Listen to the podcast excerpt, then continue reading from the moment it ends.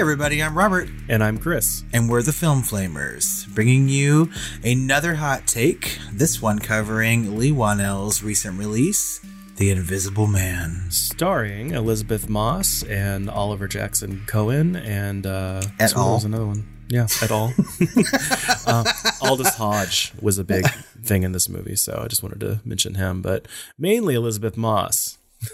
I mean, for fucking real, right?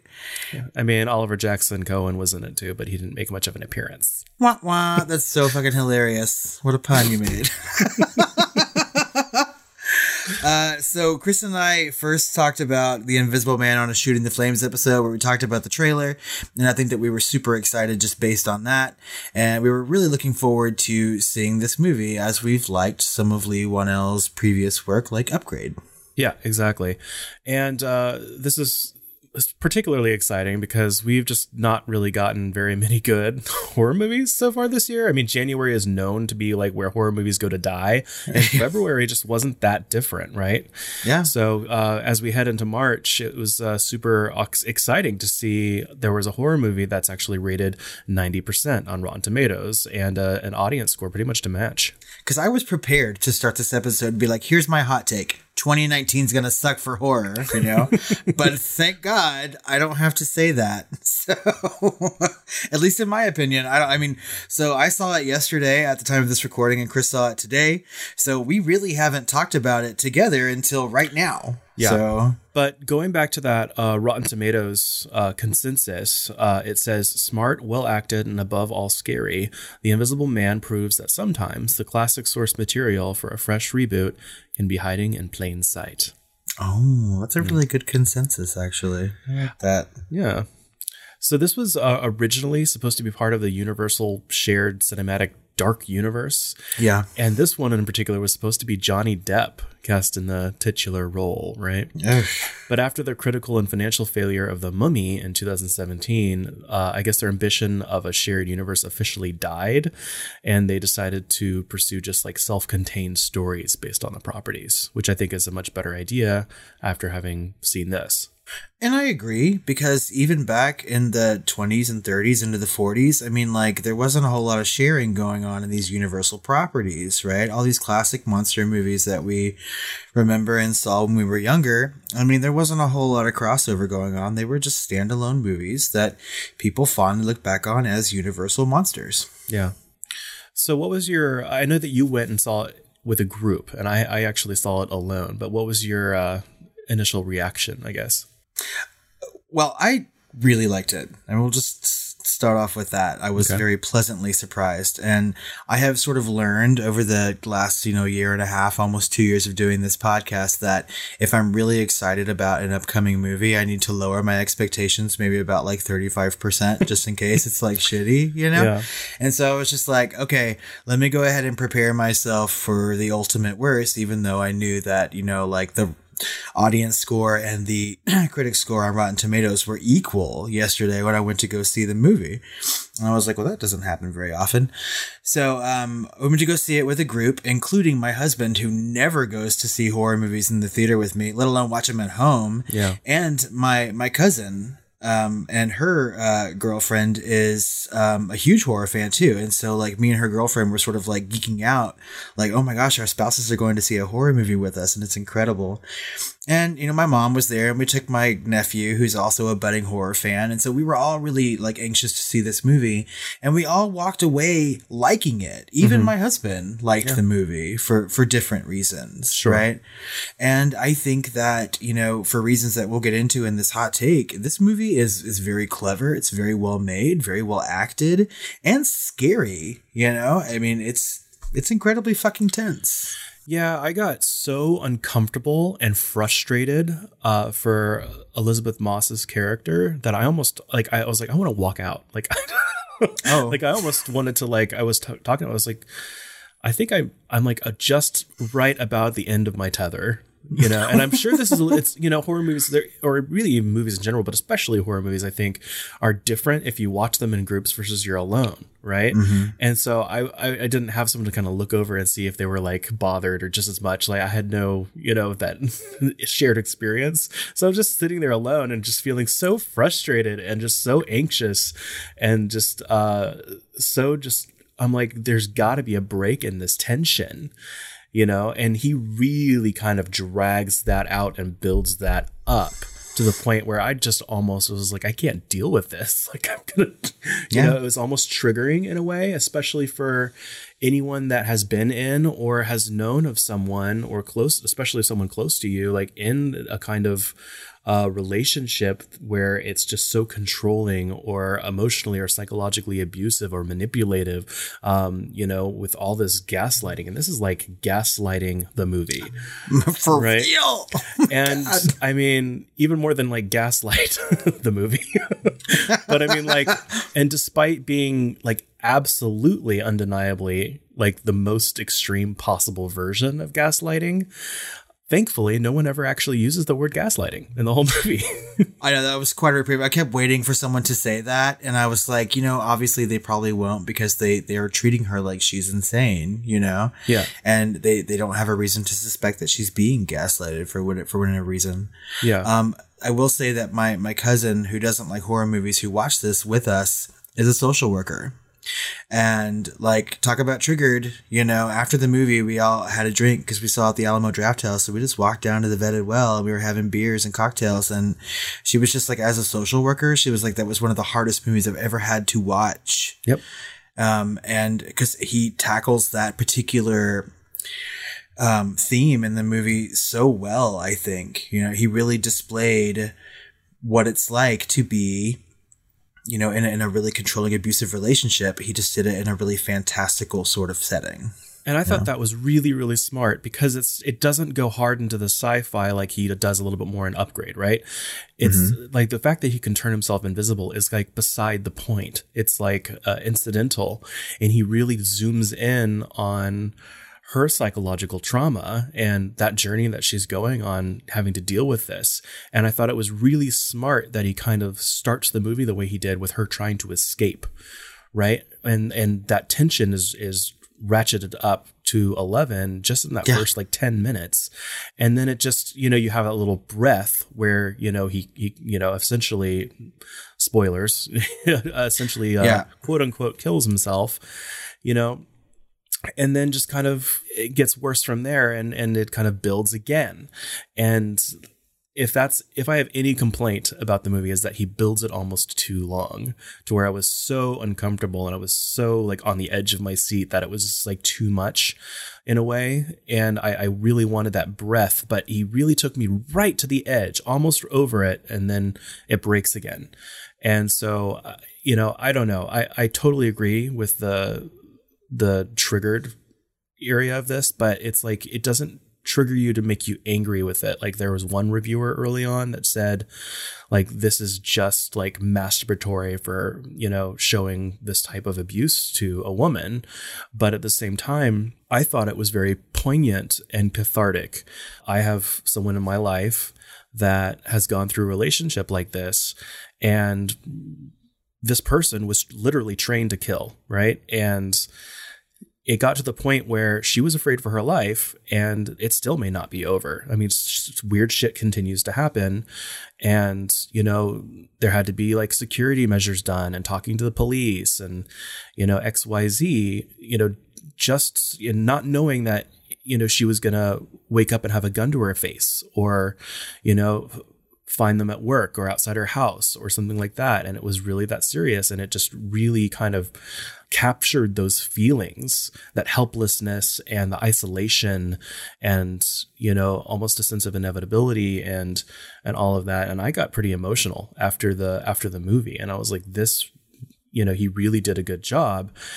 And to have that moment at the end where she does get hers, you know, and she's able to kind of turn it around and it makes it all worth it to me in a way just to having at least from my part having viewed it it's certainly probably not worth it for her everything that she went through um you know and then the people that she you know, that she lost in the movie you know and all that trauma that she had to go through. But uh, for me, I feel like this is an important movie for those reasons. I feel like it's it's good to sh- to show this to the world in a way like this is happening. This is actually not as uncommon as you think. This, this sort of thing, and it's it's scary. And I, I mean, I think that you everything you said is is perfect, right? I think that in in real life situations of abuse like this, you know, everyone's like, okay, well, once you get away from that particular spouse, you know, you can start the healing process and move on with your life. And it's not always that particularly simple, you know. Yeah. And I mean, even if you know the the person who was abusing you is dead, as they you know appear to be in this movie, or we're led to believe, that doesn't necessarily mean you're going to start healing then either, right? Mm-hmm. And so everyone's like, "Well, he's dead now. You can stop worrying about it." And that's not the way to to talk to people who are in this situation. You know, they have to have their own time and their own space to to you know work through the process and they may never not you know i mean abuse especially sys- systemic abuse like that will stay with you for the rest of your life and it's just you know really hard and i think that this movie shows that in a really you know true light you know Yeah, and that psychological abuse, you know, it can be just as damaging or more damaging than the more Yeah. obvious forms of abuse.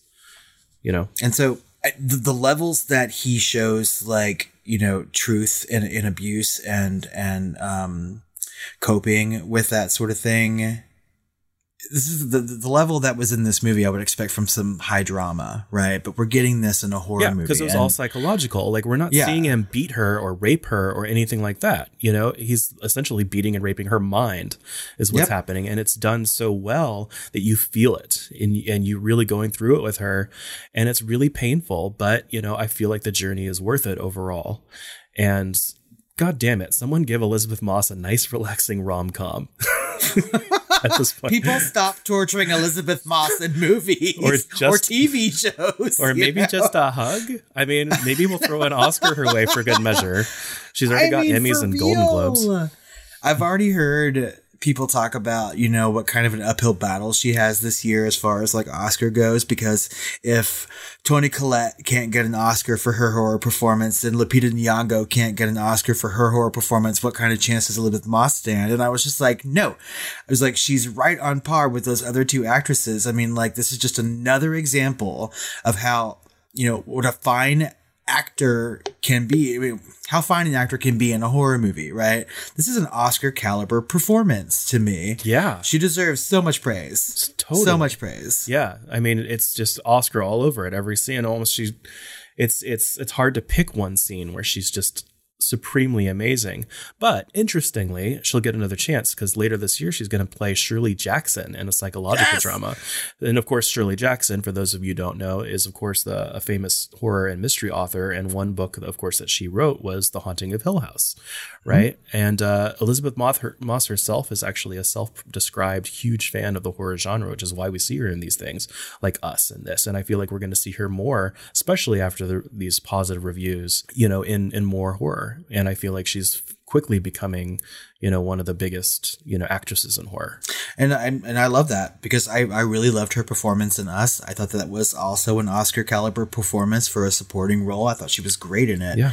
Um, she's obviously really good at this, and I know that that Shirley Jackson movie played at Sundance, and people are already talking about how good she is. You know, and coming from like television, being on Mad Men, you know, and then um, The Handmaid's Tale, I think that a lot of people discount, you know, her work. But I mean, every time that she's in something, she's really just phenomenal. Well, she, yeah, I mean, she's been in these big. I don't know that she's so underrated. Like she's been in The West Wing and Mad Men and Handsma- Handmaid's Tale. And she's gotten Emmys and Golden Globes, you know. So she has been acknowledged, you know. So there's a real chance that her acting in this film could be acknowledged, uh, if not at the least of the fucking Saturn Awards or something, you know. Yeah, she she deserves some accolades.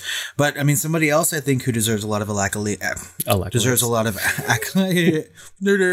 somebody else who deserves a lot of accolades for this movie is Leigh Whannell. Yeah. I think that he quickly is making tech horror a thing, right? And I, it's just a, a subgenre of horror that I don't think of very often. But I mean, he he does it well. Yeah. you know? Well, he he kind of gets to the characters, right? He zooms in on their psychological kind of experience with it rather than let's zoom out and look at all the toys. You know, there's Yeah. those moments like an upgrade, but really it's about his journey, right? His mental journey. And Leigh Whannell is, yeah, he's quickly becoming just this huge force as a, as a horror director. I mean, he did do Insidious Chapter 3, which I don't think I saw. Um, and of course, he did Upgrade and he did this. And what's interesting to me is everything that he's directed, he's also written himself. And I think that's really cool. And uh, of course, he's, he's written a lot of stuff that he didn't direct, like Saw and Insidious. Did you catch that Saw Easter egg in the movie? No, oh, what what was it? So whenever she's um uh, major spoilers at this point, guys. So whenever she's stealing that car after she leaves the hospital and she drives away, there's a piece of graffiti on the wall behind the car she steals and it's the jigsaw puppet or whatever right behind it. Of course, he would do that. Yeah. Yeah. And so like we were sitting there having those drinks and my my cousin's girlfriend was like, "Did you see that Easter egg?" And I was like, "Yes." I was just like So, yeah, I just I mean like he he's he's he's a good director. Chris and I really both loved Upgrade. And I don't think a lot of people have seen that movie really. And I just, every time I talk to someone who likes horror movies, especially something like that, like a little sci fi twinged horror, I'm like, please go watch Upgrade because it's so, so damn good. Yeah. Well, this this movie has already made its money back. It was only made for seven million. And it's made fifty million so far. Just That is fucking amazing to me. Yeah. I he made this movie for seven million dollars. It looks so good. It's such a good movie. Yeah. You know, I just Um, it's amazing. One thing that I was surprised at was I didn't really. Rec- I was like, where have I seen him before? Oliver, you know, Oliver Jackson Cohen, who plays, of course, the titular role. He was Luke from The Haunting of Hill House, the guy that you Yep. thought was so hot. and I did so I was sitting between my husband and my cousin during the movie. And so like, you know, I could tell that my husband was sort of on the edge of his seat because he kept like like moving around a lot and getting closer to me. So I knew that he was getting real tense. And so when he finally stopped being invisible for a minute and I could like get a good look at his face and I was I leaned over to my cousin and I was like, he's so dreamy.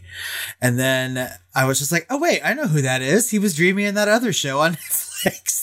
Which is like he's just not some like drug addicted hobo in this one. yeah, you know? he was a, he was So- a lot more cleaned up. Yeah, um, but I mean, he did.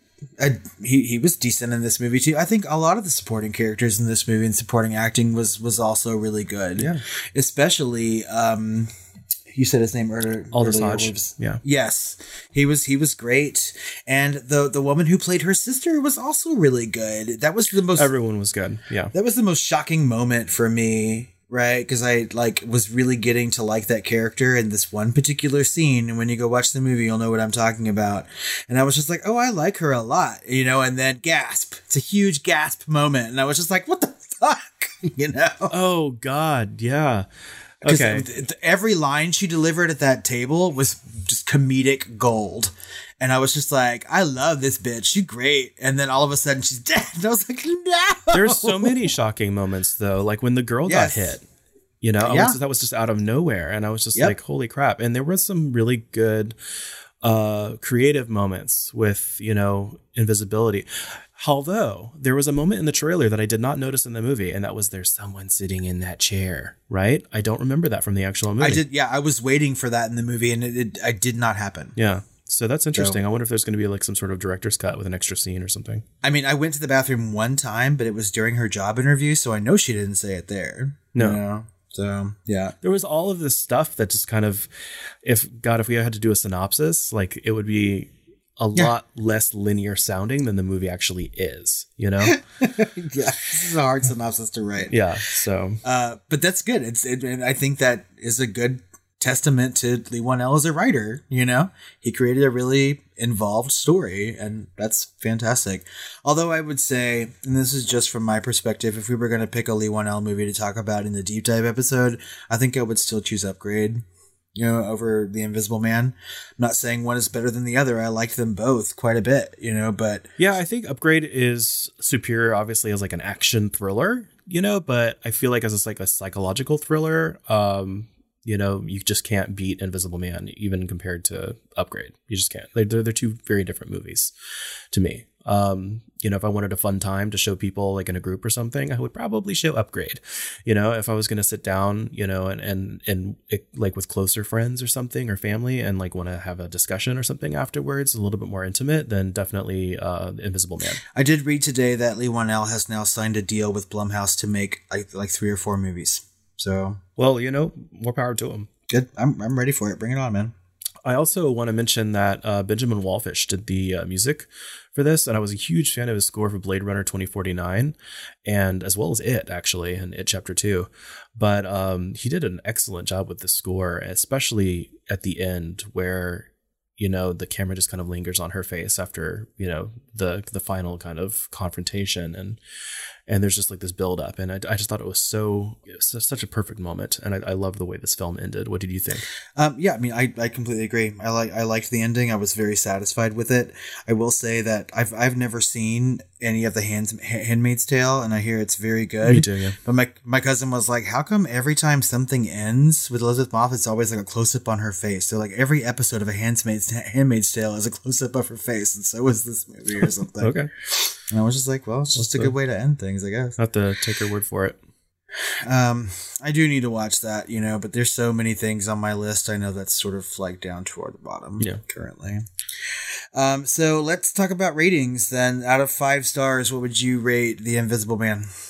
Well, I was going to say a four just because of that uncomfortable pacing issue where I just wanted to leave the theater, but that just is a testament how good it was. And then, of course, I just wanted to, you know, rate it a five, just a middle finger to all those assholes out there controlling people, the sociopaths that just don't know what the fuck they're doing to, you know, and all the gaslighters out there.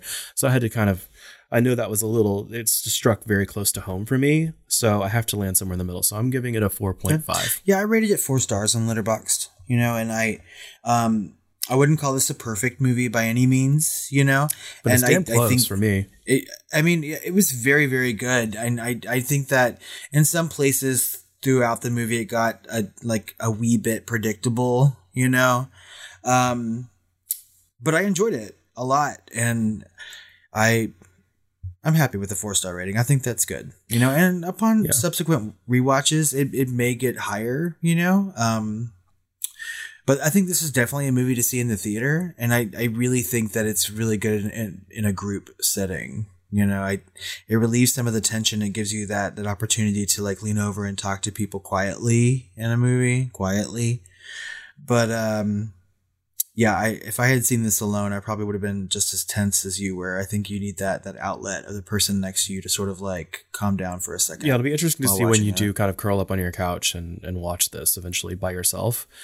And because it is a different experience, I, I feel like that's why I brought that up because I feel like this would have been a, a much different experience, kind of strength in numbers, you know, Mm-hmm. knowing that everyone else you know is kind of going through the same thing and you can kind of quickly look at people to see, you know, some catharsis in their in their faces, you know, that they're just as horrified as you are, but I didn't have that, Yeah. you know. So luckily there was no screaming children or anyone going, "Yay!" when someone died, but God, you know, because that kind of would have ruined it. But no, it was a very, uh, uh, you know, respectful audience, which was great. But no, um, I I definitely had a ride with this one, and um, uh, to me the the things that were obviously coming up like i didn't i didn't ever think to myself oh i saw that coming because it almost it wants you to know what's coming because of that feeling of inevitability that kind of feeds that tension you know so that's the only i think that's the only place i would differ with you um when describing the film and, and that's good. It's good to have differences of opinion, you know.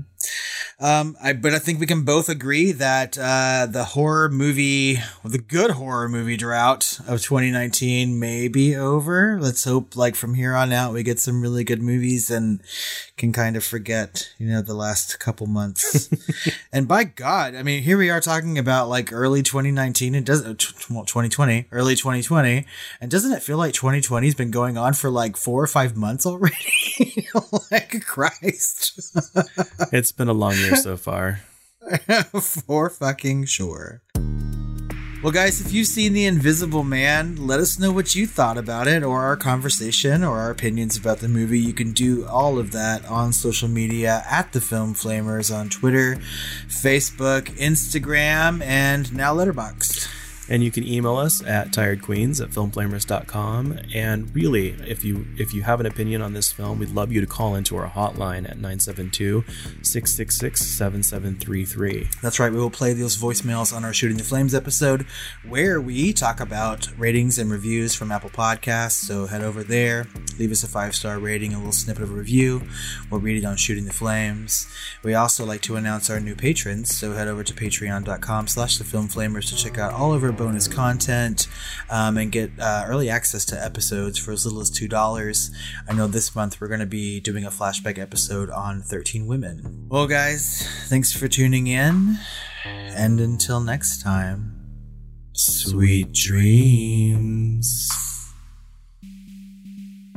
There's really nothing funny about this movie to make a joke about. I don't. No, I just I want like as soon as he spilled the paint, like as soon as she spills the paint on him, which came out of nowhere, I I jumped Oh yeah. when she saw his head. And she mm-hmm. was really smart to that because I didn't even see the paint there until she just fucking did it.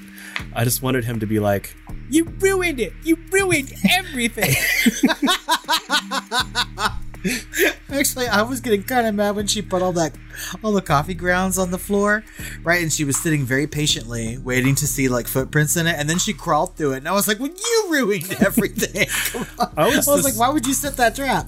I was just so worried, like when the guy was coming home, you know, that uh, he was just gonna, she's gone, right? So he was just gonna see like paint all over his fucking wood floor, and like all the dishes are like broken, and Yes.